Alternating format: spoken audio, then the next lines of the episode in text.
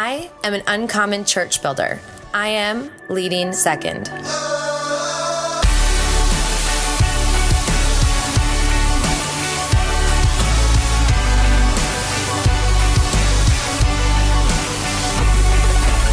Hey everyone, what's up? I'm Brandon Stewart, and welcome to the Leading Second podcast, where we're on a mission to raise up uncommon church builders and be the kind of leaders that our pastors would absolutely kill to have on the team. All right, this episode today is for all of us creatives. If you lead creatively, in your church or in any capacity, today's episode is dedicated to you. And yes, I am putting myself in the category of a creative because when I think about creatives, I don't just think about musicians or graphic designers or um, photographers. There are so many forms of creative leadership uh, that come out and I think are coming out in young leaders today. And I believe that God has designed you uh, uniquely with a voice and a creative expression that he wants to use through you to build his church. So if you consider yourself a creative, I put this episode together for you today, and I believe it's going to help you.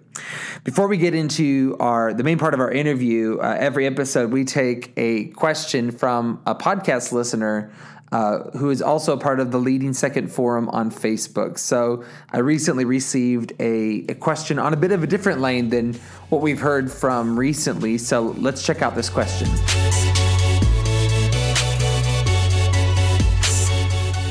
Brandon, this is Debbie Harris from Columbus, Ohio. I had a question for you today. How do you sharpen your preaching gift to remain effective and impactful in ministry. Looking forward to your insight. All right, Debbie, I loved this question. How do you sharpen your preaching gift? And uh, I just think communication is absolutely essential for a leader. I want to say one uh, preface to my answer today, and that's that I believe communication from leaders happens on many different levels, and preaching is one of those. But I think we communicate uh, more often than we realize as leaders. We we communicate in meetings, we communicate in huddles, we communicate in short messages, long messages, preaching, teaching. So this answer goes for anyone that finds themselves teaching anywhere. Uh, we we could talk for a while on the subject of preaching and communication, but I'm going to give you one thought. You need to over prepare for what you plan to deliver. You need to over prepare for what you plan to deliver. In other words, you need to prepare about twice the material that you have time for or plan to deliver.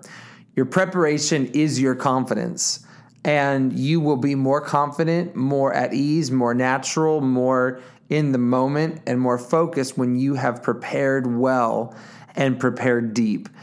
I got that thought years ago out of one of my favorite books on um, public speaking. I believe the exact title is The Quick and Easy Way to Effective Speaking by Dale Carnegie. Dale Carnegie, in his day, I know now he's best known for his book, How to Win Friends and Influence People. But in his day, he was actually more known for his public speaking courses. And uh, his stuff is legendary. And he talks so much about a communicator's preparation being tied to their confidence. So I would just start with that today that you have to prepare and uh, prepare well if you're going to sharpen your gift. I also encourage you just to get going, to honor every single communication opportunity you have and to treat it as if it was a 30 minute preaching sermon. In other words, if you've been entrusted with doing an announcement at church, prepare for it with all of your heart, like you would if you were preaching. And I believe that one day, if it be the will of God, I believe He'll He'll take you and He'll use you in that way if you've proven yourself faithful with the small things. So I hope that helps, Debbie. I love your church. I love what you're doing. Uh, keep running strong uh, for the kingdom. And for anyone else listening today, if you have a question, um, I would encourage you to head to the Leading Second Forum on Facebook, join our community, and submit, submit your question there. Uh, we would love to hear from you. DM or drop it in the news feed, and um, we'd love to get a recording of it and uh, tackle your question coming up on an episode.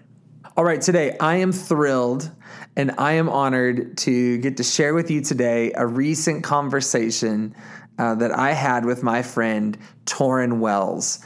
Tauren Wells, as many of you know, is a Grammy nominated artist. He has um, he has seen God really use him and bless him in a number of facets, uh, creatively and musically, over the last couple of years.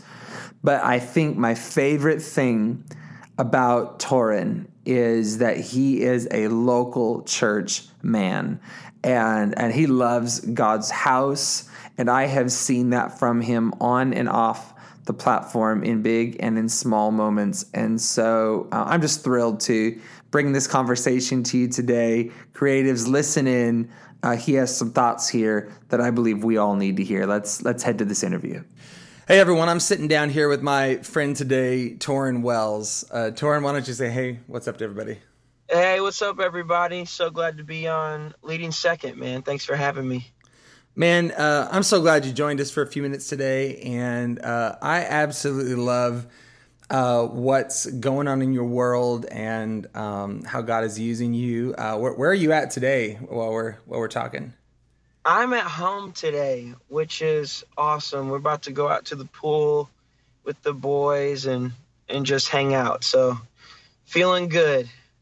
And and that's probably got to be one of the best days too, in even in light of all all that's going on. Oh, oh yeah, absolutely. I love. I treasure the the time at home. I think sometimes, uh, perhaps if you're just at home all the time you can fall into the routine of just life. But when you have to step away every few days for a few days and come back, you really you really treasure and value what you have. So I'm always happy to be home. Absolutely, man. Absolutely. And um, for those that are listening that actually may not know you, um, you've had a big uh, year, 18 months or so in your world. Uh, where, where have you been? What have you been doing? Oh, well, a lot of places, doing a lot. Um, I put out an album called Hills and Valleys uh, two summers ago.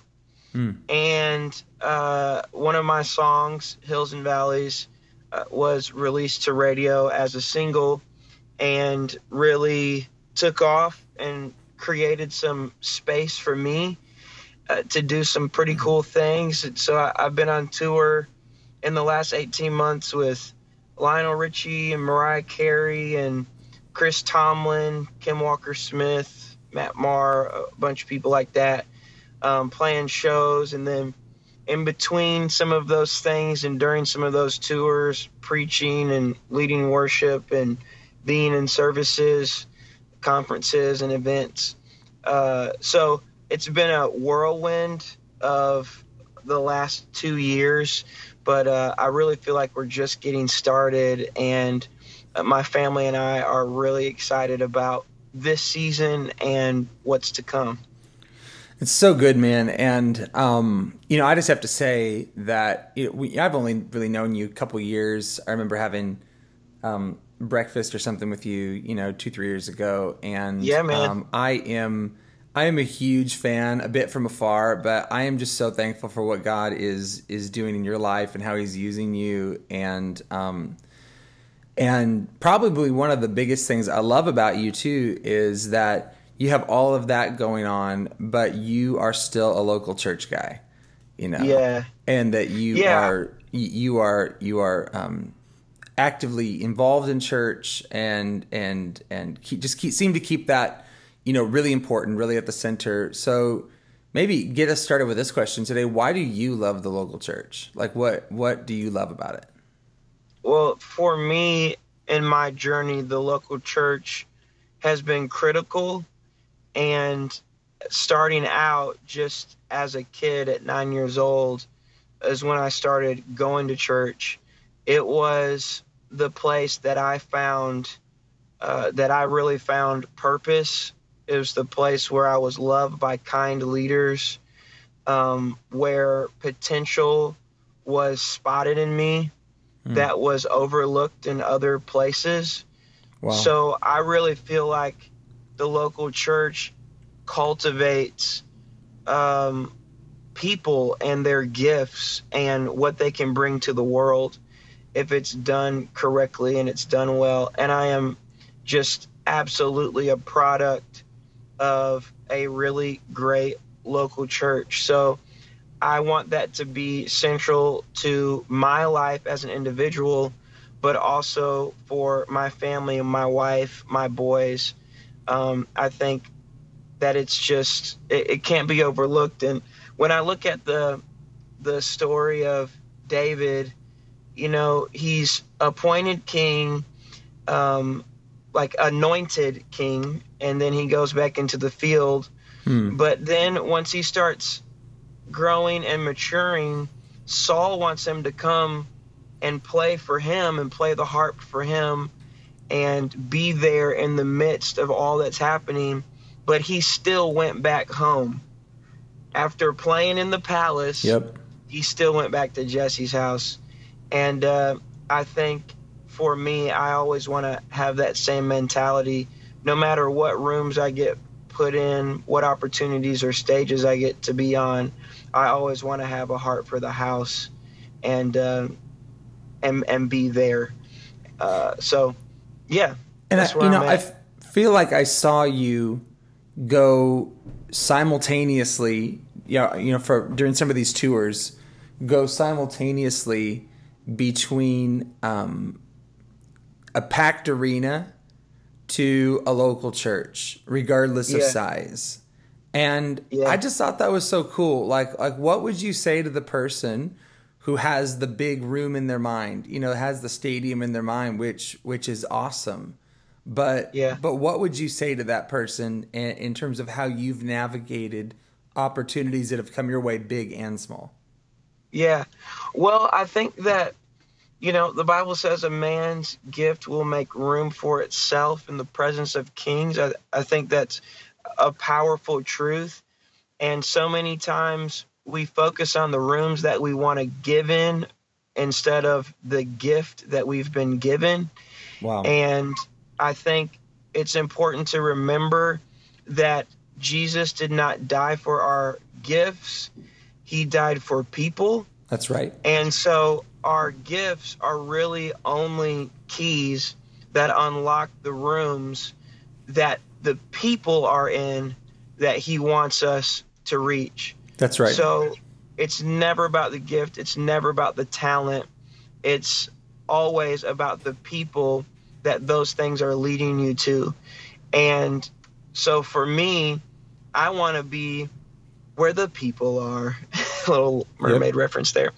Um, I want to be I want to be where the people are, man. I want to be where the need is and I'm not going to look at it necessarily as the opportunity that's going to make the highlight reel for the the outside world looking on what I'm doing because it's often what we would view as the less significant mom less significant moments that God actually values more than what the culture, even church culture, would say are the most important moments. That's right. So, so it's all about gifts taking you to people, and people being the the driver of what we do. So well said. So well said. Um, how did you get your start in music? I mean, how did you how did you start playing? How did you realize that was a gift that was on your life? My uh, choir director uh, in when I was nine years old, I, I went to church and I sang a little solo in Sunday school, and then they were like, "Wow, you could sing!" So they put me in the adult choir, and I was singing louder and higher than everyone. And my choir director was like, "Tauren, this is a choir." So the point is to blend. so just kind of, but blending in was never, that was not my thing. Amazing. So, um, but yeah, so I started there. And then when I was 16, my youth pastor was like, hey man, you sing and you lead worship. You need to learn how to play an instrument so that you can lead our students. And uh, so then I started playing piano and uh, later guitar And uh, yeah, that's why student pastors, pastors, to me, they're the real heroes. Um, what I do as an artist, I get to kind of come in and just, you know, throw ninja stars and sprinkle magic dust on everything. But the pastors and the volunteers are the real heroes that are pouring into people and, and building futures. Absolutely. Very, very well said. And you know, I have to ask it. Um, how was the Grammys? You know, you were you were you were nominated uh, for a couple Grammys, and yeah. um, and I, I, was thrilled uh, for you. Uh, take us to the night. Like, what was that like? That had to be a bit surreal. Yeah, well, it was, and it was different too. The first two times I went, both Grammys um, were in L.A. These Grammys were in uh, New York City. Yep. So that was cool, and you know, we always there's only a certain number of tickets that you can get, but I always always somehow finagle a way to get tickets for my family. So I'll have my family there. You know, my mom was with me, my little sister, um, of course, my wife, and uh, it, it's just cool to kind of step into that world and to peek in on the other side, if you will, and uh, have a cool night of recognizing creativity and yep. art just in in its truest form. So it's fun, man. Uh, it's a little overrated, I'll be honest, but yes, but just the whole experience and being with my team as a benchmark of just celebrating, you know, God's favor on what we're doing is is really special. That's awesome. So you've been blessed with some big moments in in your life, uh, you know, even recently. Um, but we all know that the big moments are really built on the smaller moments. Mm. So, what are some habits that you feel like you developed early in ministry, early in your career, that have paid off really well now? That you've hit a stride and you're you're running pretty fast and getting to walk into some some pretty great moments. Um, what what what would you say to someone who's getting started today? Like, what could they start doing today that would prepare them well for their future? I think that the most important tool, if I could say it like that, is honestly, and this is ironic that I'm saying this, but I'm going to give some context for it. I think humility is one of the greatest tools that we have mm. For advancement. I think that humility will take you places ego could only dream of. I think that if ego is the thing that carries you to the top, it will not let you off there. It will keep you on the ride and it will not be satisfied until you slam into the bottom. Mm. Um, so, learning how to erase ego as soon as possible. And you don't have to have a ton of followers, a big platform. Um, or or massive influence to have an ego. I can I can tell you I'm raising three little beige boys over here and they all have egos mm. and they're 5 and 2 years old and I think it's something that's just built into us and something that I heard a lot when I was uh 18, 19, 20 was Tauren is so cocky. Mm. And uh you know, and I never I never really saw myself as that, but pride is so elusive. You never see pride in your own life. Mm. You have to really be able to listen to other people and if you're lucky, you'll be able to hear some of the critiques that people have of you and you'll be able to learn from them. I think so often we immediately dismiss critique as hate because people are just hating on us. Yep. They're jealous of us. They're envy of us. Well, what if there is validity in some degree to the critiques that people have about you? Yep. I think that taking away the the accuracy of someone's opinion of us just based on the fact, well, you don't really know me, um, I think can be the greatest hindrance to our growth. So, having one ear to really hear what people are saying about you and being able to take it and filter it in the right way is important. So, what I what I have learned and what God has graced me to understand is number one, nothing that I have is just of my own doing. Everything that I have, every ability, every insight, every intuition, every talent has been gifted to me by God. And I know we say that like God's given me gifts or whatever, but it's different when you really understand that and you live in that understanding because then you know that in a moment you can sabotage every good thing God has given you yep, right. in a moment of pride. Yep. Thinking that somehow I did this on my own. One of my favorite examples of this is King Nebuchadnezzar when he stands at the top of his city and he looks out and views all that he's accomplished and the kingdom that he's built and he says for his own glory mm.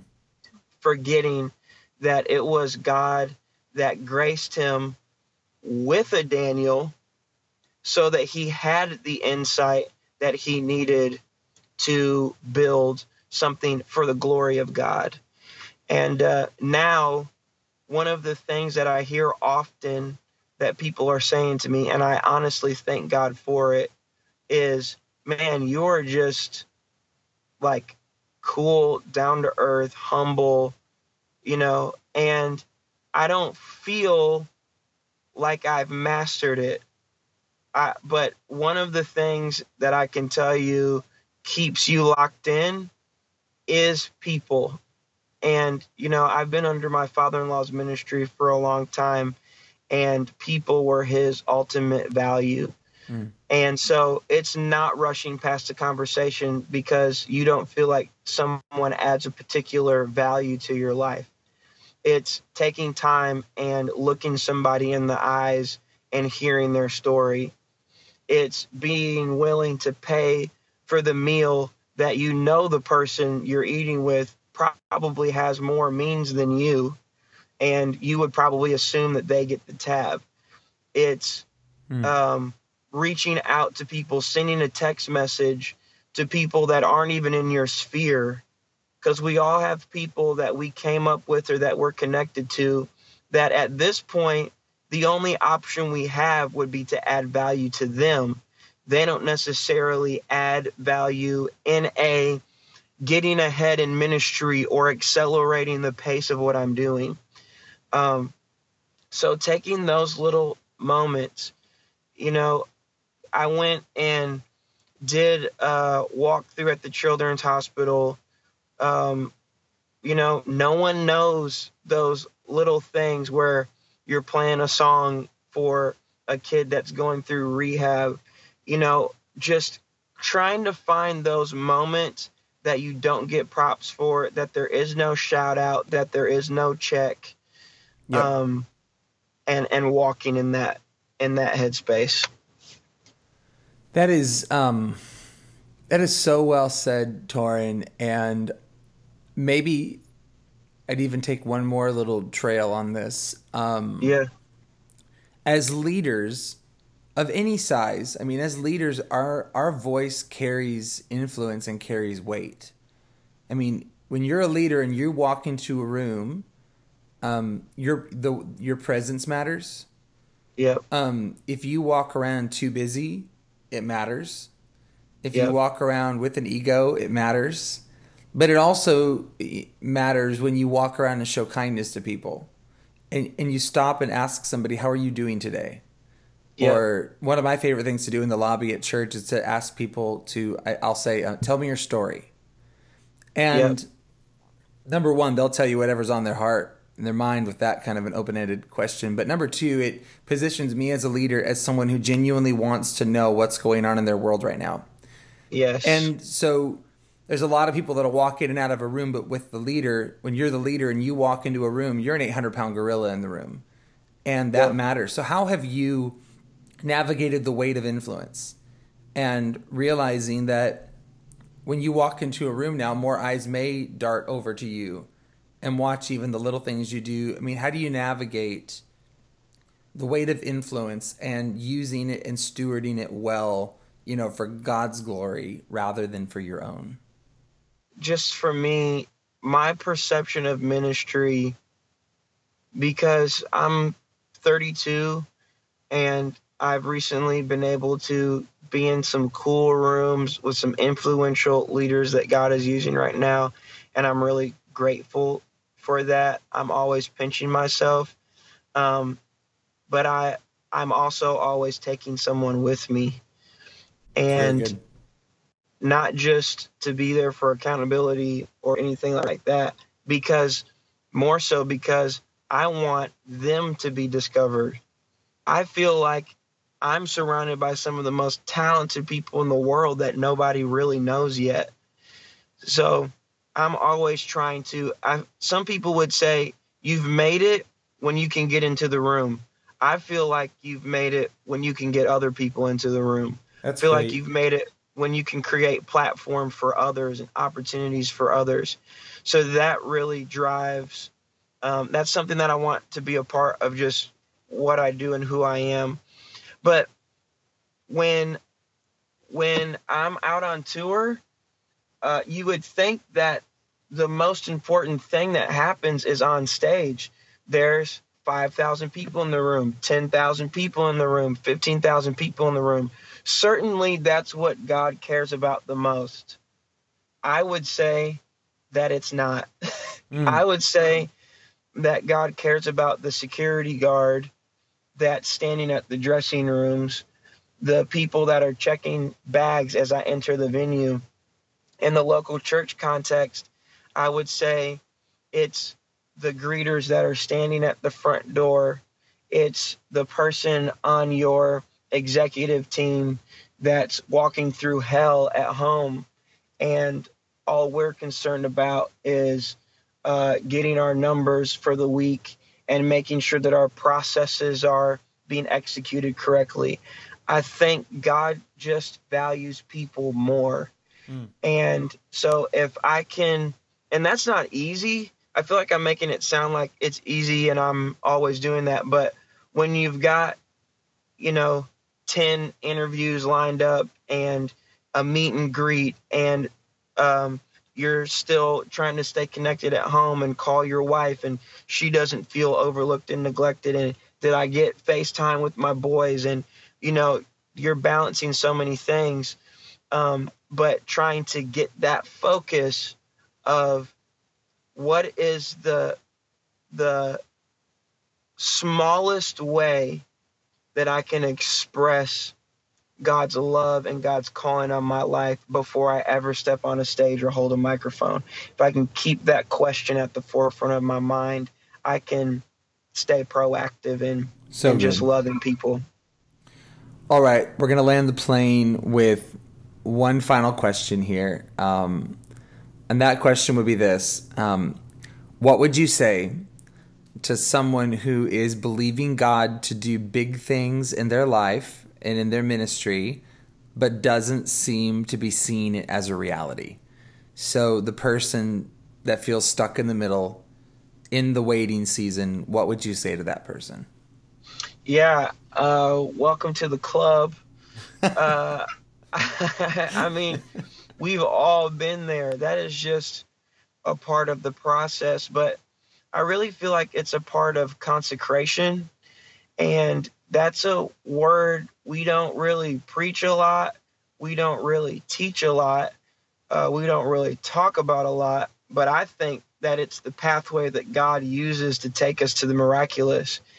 And I back that up scripturally by the verse in Joshua that says that uh, consecrate yourselves for tomorrow I will do great works among you. Yes. That there is a self consecration. I think that there is a God consecration where he calls you out and sets you apart for his purpose. But then I think there is also a self consecration that we look at ourselves and we make certain boundaries and guardrails and decisions that would remind us that we are truly set apart by God for a purpose. And I think when God sees a consecrated heart, he knows he can use it. I know that God consecrates what he wants to use. I see it with David. There's a reason he was in the field while the brothers were in the house. There was a separation, there was a calling out. Um, I see it in Moses when he is out in a desert and life is moving on back at the palace and he's going through a season of consecration. Um, I see it in Jesus when he lives out the majority of his adult life in obscurity and then is ushered into a place where he is the most viral person of all time. Um, you know, God uses consecration to prepare people yep. for what he's preparing for them. And to minimize it or try to skip it is to lower the ceiling on what is possible for you to accomplish in your life. I feel like at an early age, I trusted God with the path of my life, mm. but I feel like I am constantly reminded that I have to trust God with the pace of my life, that He sets and orders steps, events, relationships, and His timing is perfect. And I don't want anything. I have to train myself to not want anything that God doesn't want for me so, in that so timing. And if I can get His desires in my heart, then I will trust Him with the pace of my life. Man, I love that. I love that. Very well said. Tauren, um, man, we love you. I'm so thankful for you. I'm thankful that you took the risks you took, that you stepped out, that you got creative. And um, I'm thankful God's hand is on you. And I just want you to know that, you know, Lindsay and I and Leading Second and our world, man, we are, we are cheering you on and just believing God that, that what what you've seen him do in your life up to this point is just just the beginning and just a seed of what he's going to do, man. So we love you. And thank you so much. Love you guys too. Love what you're doing with leading second. It is so dope. It is so critical. I feel like there are so many people that miss the power and the impact that could come from their life because they want to skip lanes or jump seats and creating a space where the second chair leader is valued and coached and seen is uh, so special. So thank you for your heart for leading second and for how you pour into churches all over the world. I'm grateful for you, man. Absolutely, man. Thanks so much. It's our honor. If this podcast has resonated with you, we would love to hear from you. Make sure you subscribe, uh, rate, leave us a comment, and make sure to share it with your team share it with a friend or share it with someone who may not yet know about it. And um, also invite them to join you on the Leading Second Forum on Facebook. Let's build our community and build our tribe. That that community is full of people just like you, just like me, who want to run strong for the kingdom, run healthy, run well, and we'd love to have you on that community. Until next time, I want you to know that we pray for you. I know that I don't know many of you listening, um, but we pray for you. We pray for your churches. Just believe that as we attempt to be healthy and lead strong, that God's hand is going to be on all of us. So let's run strong for the kingdom and let's lead in an uncommon way together.